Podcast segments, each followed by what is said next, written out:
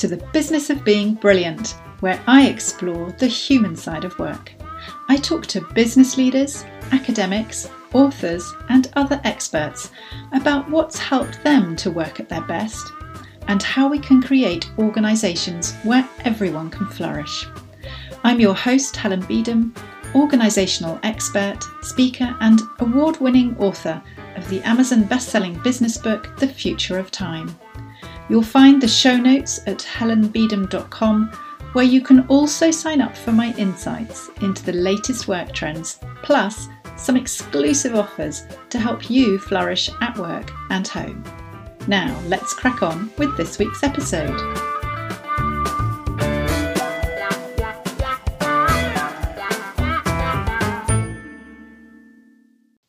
Hello, and welcome this seventh episode of Series 6 of The Business of Being Brilliant. And if you were listening last week, you'll notice that I'm back to full throttle after losing my voice for several days. Our household has been a coughing fest for the past fortnight, with all of us coughing in synchrony, having fallen prey to the same autumn bug. I'm just glad I'm not sitting in an open plan office every day annoying my colleagues.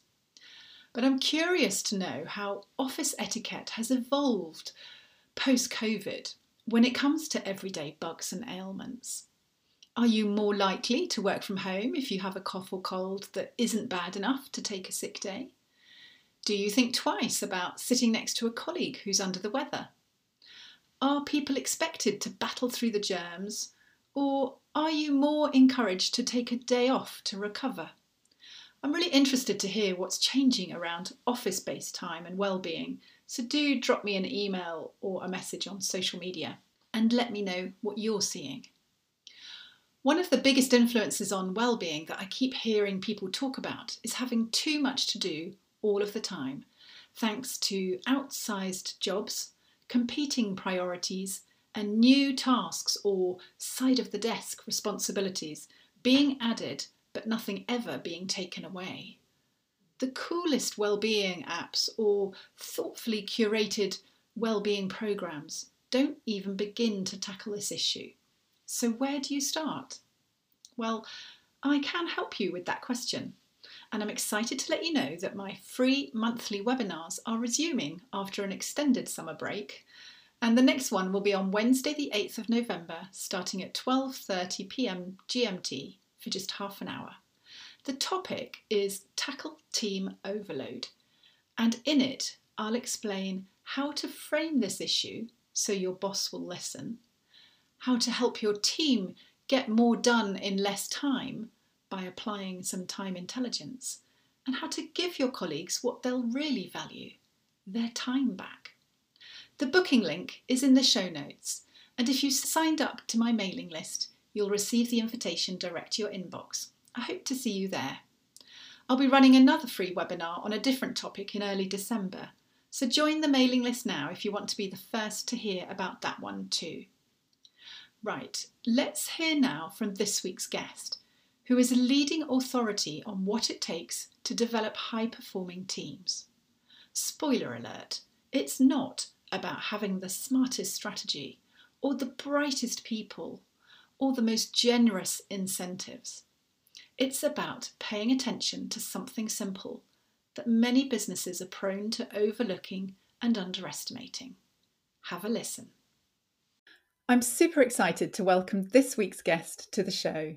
Robin Dunbar is Professor of Evolutionary Psychology at the University of Oxford, an Emeritus Fellow of Magdalen College, and an elected Fellow of the British Academy and the Royal Anthropological Institute, to name just a few very impressive hats that he wears.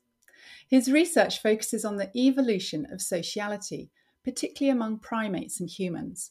And if you've heard of the concept of Dunbar's number, which is the limit on the number of relationships that we can manage, then you've come across his work. He's also widely known for the social brain hypothesis and the gossip theory of language evolution. And his publications include 15 authored or edited academic books and 550 scientific journal articles. In addition, he's published a great deal of science print journalism in newspapers and magazines, and a dozen popular science books, including The Trouble with Science, How Many Friends Does One Person Need, and The Science of Love and Betrayal. We're going to be talking today about his most recent book, co authored with Tracey Camilleri and Samantha Rockey, titled The Social Brain The Psychology of Successful Organizations.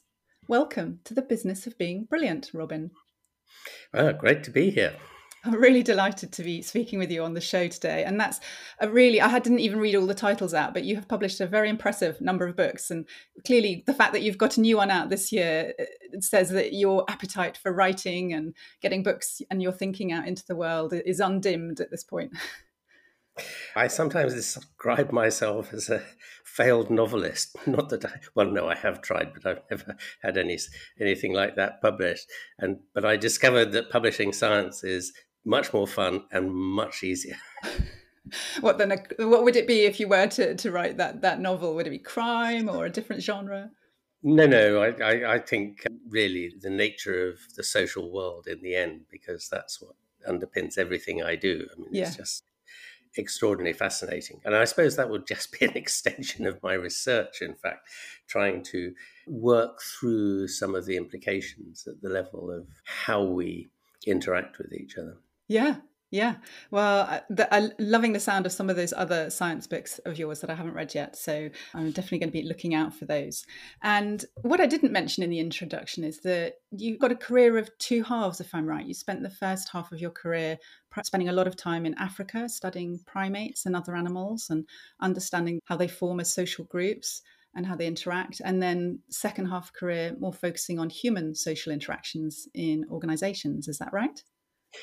Yes, basically. I suppose the first 25 years was spent in Africa. I actually grew up in Africa, so I'm very familiar with a lot of these species. I was under, trying to understand both primate societies and antelope societies as well.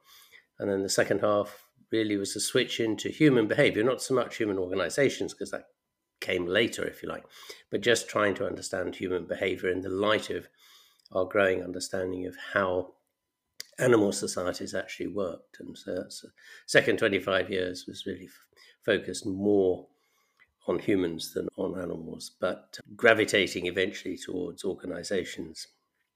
Okay, yeah, that makes sense. And the book, The Social Brain, combines that science of our evolutionary biology with how we can better manage life in organizations today. And you draw both on your research, obviously, but also on the many stories and examples that you and your co authors have spoken to participants about on your Oxford Strategic Leadership Programme. Is that right? Yes, uh, my two co-authors here are, are, practitioners in business organization, really, and consultancy, they have their own consultancy, and they run this very high-level senior leadership course at the Oxford Business School. And and I suppose what they're doing is providing the practical experience and, and insights that they've acquired over the course of their careers with my scientific insights, if you like, and we're trying to marry the two together. And, and, it's one of those cases of a marriage made in heaven because it turned out they, from a practitioner side, and me from an academic side, have been converging on exactly the same place. So we went, oh, my goodness, that looks very much like what I've concluded.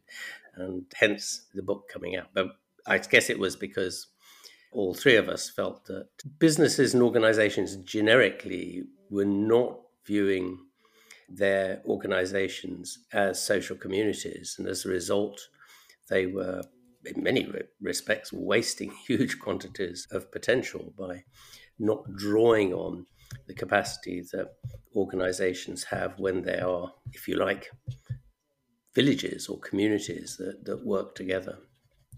Yeah, uh, and I can imagine it must have been so satisfying and intellectually, you know, fascinating to bring you and your co-authors kind of respective focuses together and really apply that.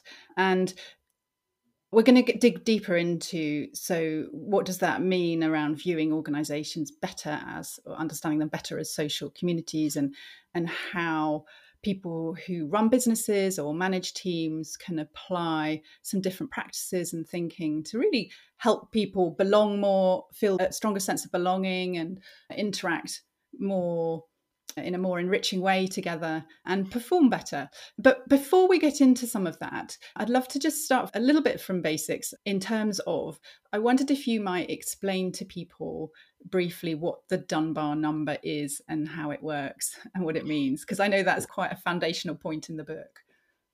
Yes, um, this is the the um, skeleton, if you like, of of the whole of our view and the whole of the book. So Dunbar's number is the natural size of human groups. So every species, in effect, has its Dunbar number. It's the size of group where things work most efficiently. You have a group that's too small or too large, somehow it just falls apart. There's a sweet spot. And that sweet spot turns out to be about 150. So, in real life personal terms, that's pretty much the number of extended family members and friends that you have meaningful relationships with. So you make an effort to keep up with them, even if it's only once a year at Christmas. But you think about it and you make that little bit of effort. It turns out that the Dunbar number has two important components. One is the fact that it's actually predicted by the size of our brain, and it turns out that each of us has a slightly different variance. So we're not all 150 people. People that's the average for the population. Some of us ha- uh, work better with a slightly smaller number, some with a slightly bigger number, but not massively different. But the variation across individuals actually does depend on the size of particular parts of the brain that manage social relationships. There's a real cognitive underpinning to this. And secondly, so include more and more people, but the size of the wave declines as you go further out. So the emotional intensity of the relationships involved at each layer, each ripple, become less and less and less until you get to 150, and then uh, we might think of 150 as just friends as opposed to best friends or good friends.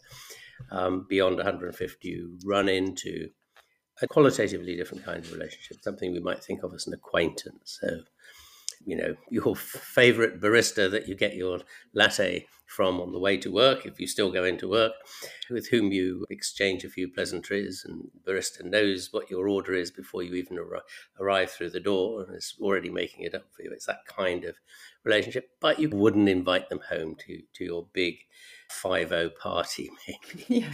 so the, the the difference really between people within the 150 circle and outside is people that you think would think of as the, the natural group of people to invite to your big once in a lifetime parties. So I don't know, weddings, christenings, I dare say funerals eventually. so you won't invite them, but they will turn up out of obligation yeah. Uh, to you. And beyond the 150, there isn't any kind of pull that, that, that will create that sense of obligation. And that really is a, a, also a kind of hinge point in terms of altruism. So you're much more willing to help any of these people out within the 150 circle if they ask you to help them or give, lend them some money or whatever. But beyond that, you think twice and, and relationships become much more transactional. Well, I'll help you, providing you promise to come and help me with something equivalent next week. Or maybe perhaps you pay me for it now. So these kind of transactional relationships as opposed to relationships of obligation that we have with our, our main community of friends and family. Yeah, thank you for explaining that. And I, when I was reading the book, I was struck by some of the characteristics of the smaller groups that you talk about. For example, I think you said 40% of our social time is typically devoted to just the same five people, which Yes. That's a massive amount. I mean, yeah, yes. well, actually, that really made me think. What, what, what, creates the layers or the ripples, if you like to pursue that analogy, is actually the time you invest in them. So the quality of the friendship, the emotional quality of the friendship, the, the cognitive quality in the sense of your sense of obligation and reciprocity with the person is seems to be almost entirely dependent on how much time you invest in the relationships. So we allocate our social capital, and that seems not to matter whether you measure that in terms of time spent with them, how often you phone them, how often you Facebook them, uh, um, how often um, uh, you engage in any other kind of interaction with them, uh, what your emotional feelings towards them are, you get pretty much the same picture. That inner core, so these layers have very specific numbers. They're 5, 15, 50, and 150 that inner core of five people, the people you might think of as your intimate friends or your best friends, something like that, they do seem to, between them, uh, account for about 40% of your total social capital. And the, the next 10 people that make up the second layer, the 15 layer, because these layers count cumulatively. So the 15 people in those first two layers take up about 60% of your total time investment and therefore your total emotional investment. But what's important here, and what therefore is important for creating functional teams and even organizations as community, is the time that you invest in building the relationship. Now, this, I hasten to say, in some sense, doesn't necessarily mean you have to spend enormous quantities of time in face to face conversations with them. It's actually just at some level, it's just being there with them uh, in a social context, as it were. And some of these contexts can be, well, I think surprising, but maybe we'll come on to that. Yes. And um, I know you said there are kind of some gender differences that play out. Men typically mm. have more male friends and contacts in their social groups, and the same or reverse for women. And it's not just that those closer contacts or in the smaller groups matter more in some respects. Actually, there are some real benefits you get from contacts in your wider social group, right? Because they're more likely to bring in fresh thinking, different ideas, link you to new possibilities and new people. Yes. Well, at the end of the day, it seems that each of these layers, the 5, 15, 50, 150, the people in the layer, that, as opposed to the layers inside it, provide us with different benefits. We always refer to the inner core of five people as your shoulders to cry on friends because they're there as the cavalry to come riding over the hill when your world falls apart and everybody else has abandoned you. Your quality of your relationship with them is such that they will literally drop the baby to come and pick you up. Whereas further out, people will go, Well, actually, I've got stuff to do with the baby first.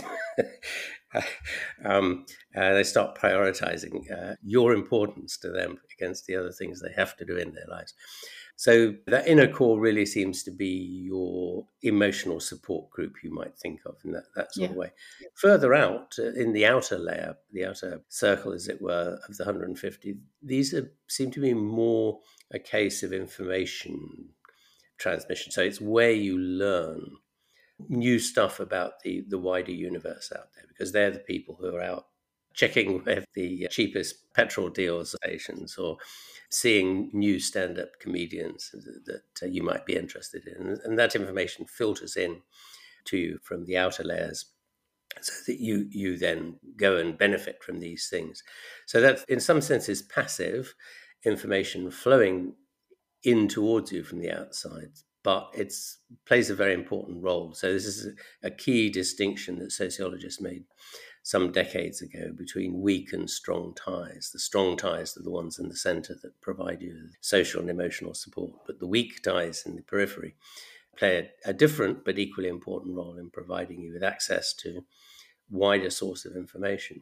That partly is about diversity in a sense, but diversity itself doesn't necessarily have to be from within your own network. That can come from much further out.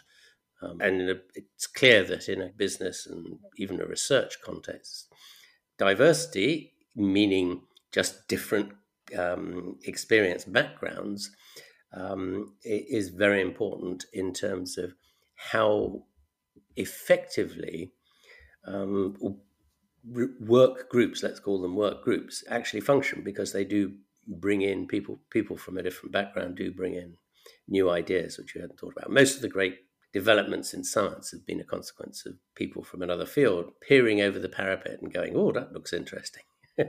it looks like something we know something about, and, and it turns out then that, that uh, the meeting of minds produces some great new conceptual discovery.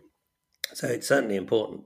Diversity does, in that sense, play important, but it's probably a wider use of the term diversity than is currently the case in human resources. Yeah, it has a very particular description, and, and you talk about that a bit in the book about diversity and inclusion and belonging and the differences between those. So I guess so far we've been talking more about the Dunbar number and thinking about networks and group size from perspective of us as an individual. But if we turn more to talk now about so what does that mean if we're managing a team or running a business?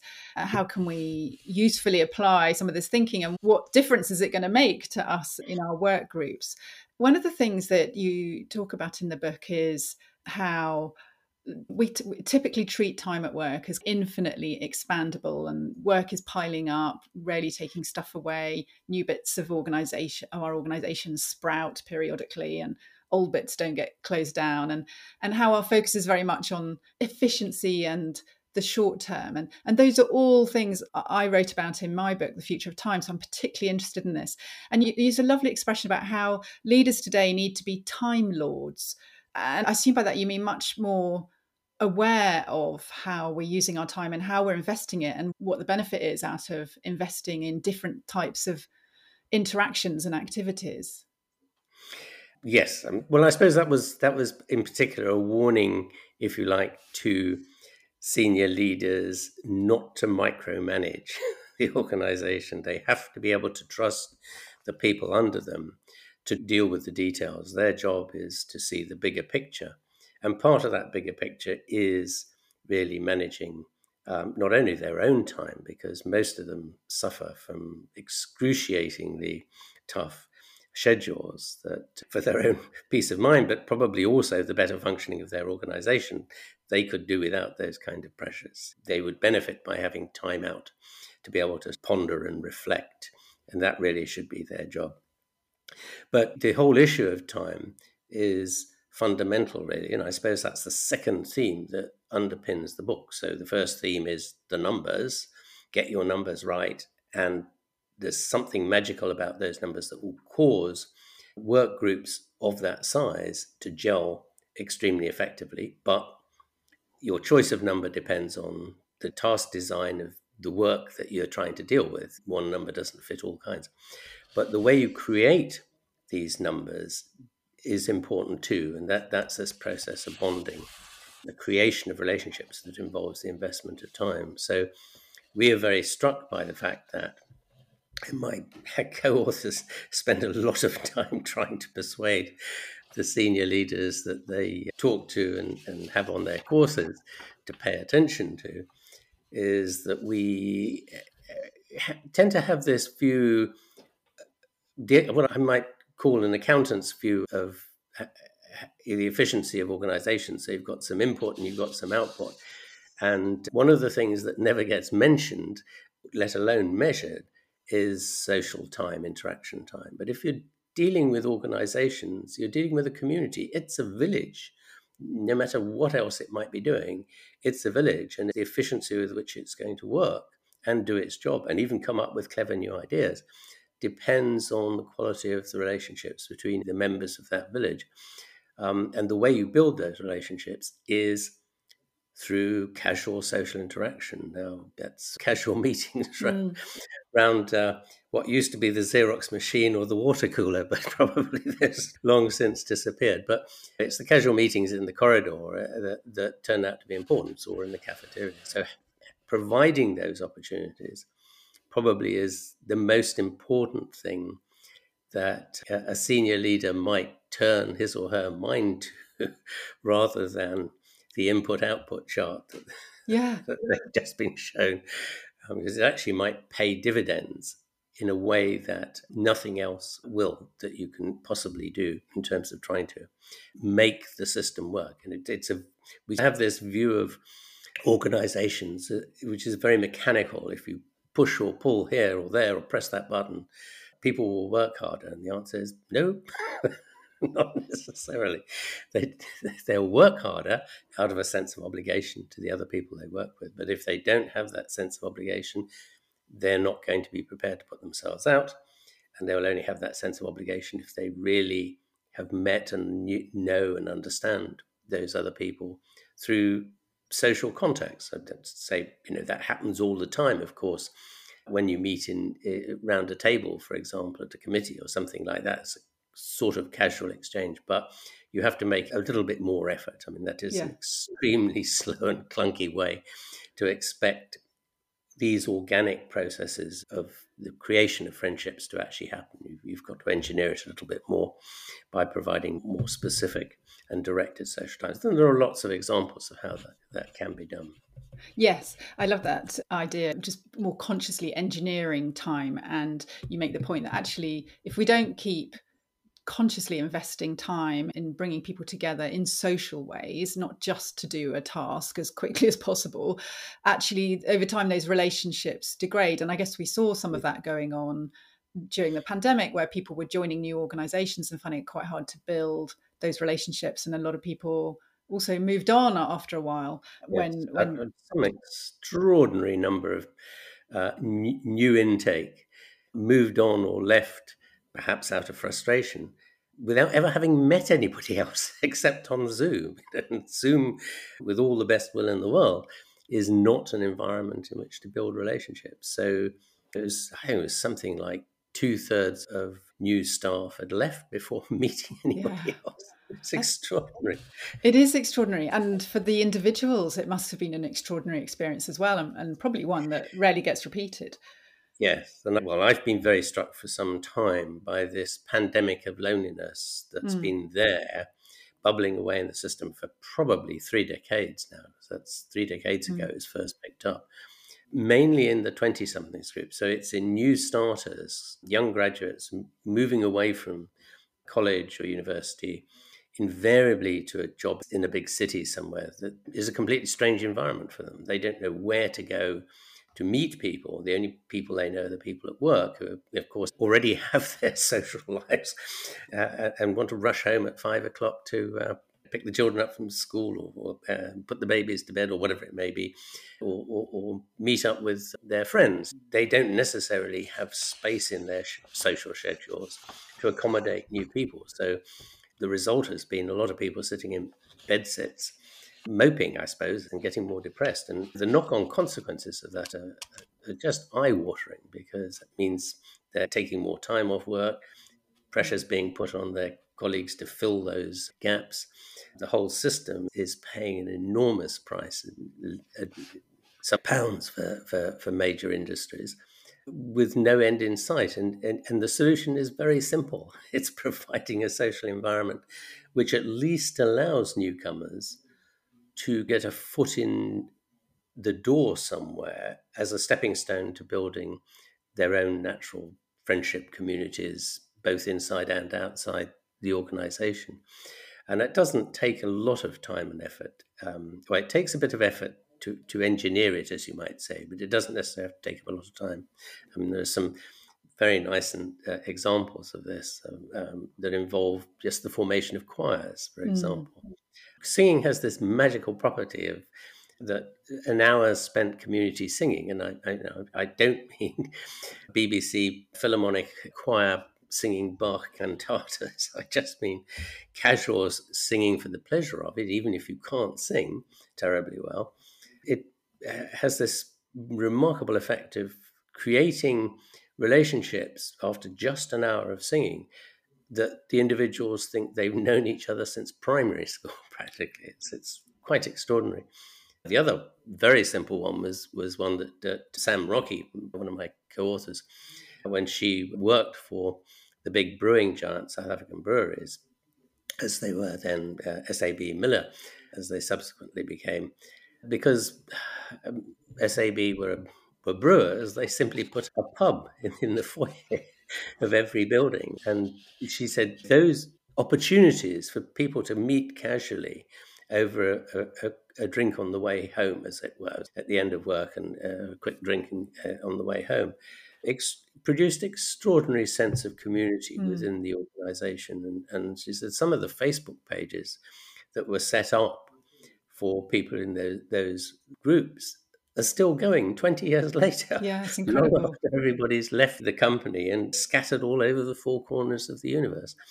It's all about providing opportunity and space as much as anything else. And often the solutions are very, very simple. Yeah.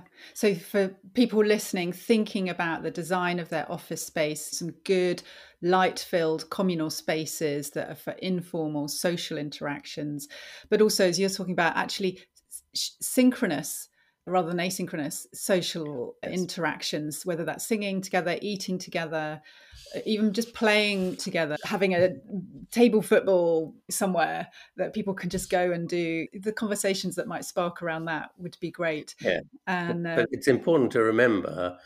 I mean, lots of companies have tried this and made little comfy areas, and very Yeah. often they're unfilled because somebody's seen the importance of providing the opportunity, but they've not gone that one step of making sure it's exploited. yes. So you have to build the culture up that it's a good and useful thing to do, and and that's really the the subtlety of the whole issue. I think is yeah. making sure that it actually is exploited by the people who are the target community. Yeah. So if if you're a person who's leading or managing or, or influential in some way, inviting other people to join you in that space regularly, Yeah. being seen there regularly, Yeah. will send really positive signals that actually time spent in that space and time spent off the task, formally off a task, and informally just interacting actually is really valuable time and it's seen as a good thing to do and a, a useful thing to do both for relationships for quality of thinking for well-being and just generally for a thriving community and a thriving Yeah. business It's worth remembering actually that well, I don't know whether they understood why they were doing it, but if you look back at the original factories of, of the great late Victorian, early Edwardian uh, industrialists, the Cadburys, the Unilevers, or Mm. now Unilever, it was Lord Leverhulme in the, those far off days, they made a big effort to provide on site things which would engage people socially. So every uh, factory, every railway um, station had its club with a tennis club because Yeah. tennis was very popular in those days. Probably wouldn't work now, but there are many other things that, that you could substitute.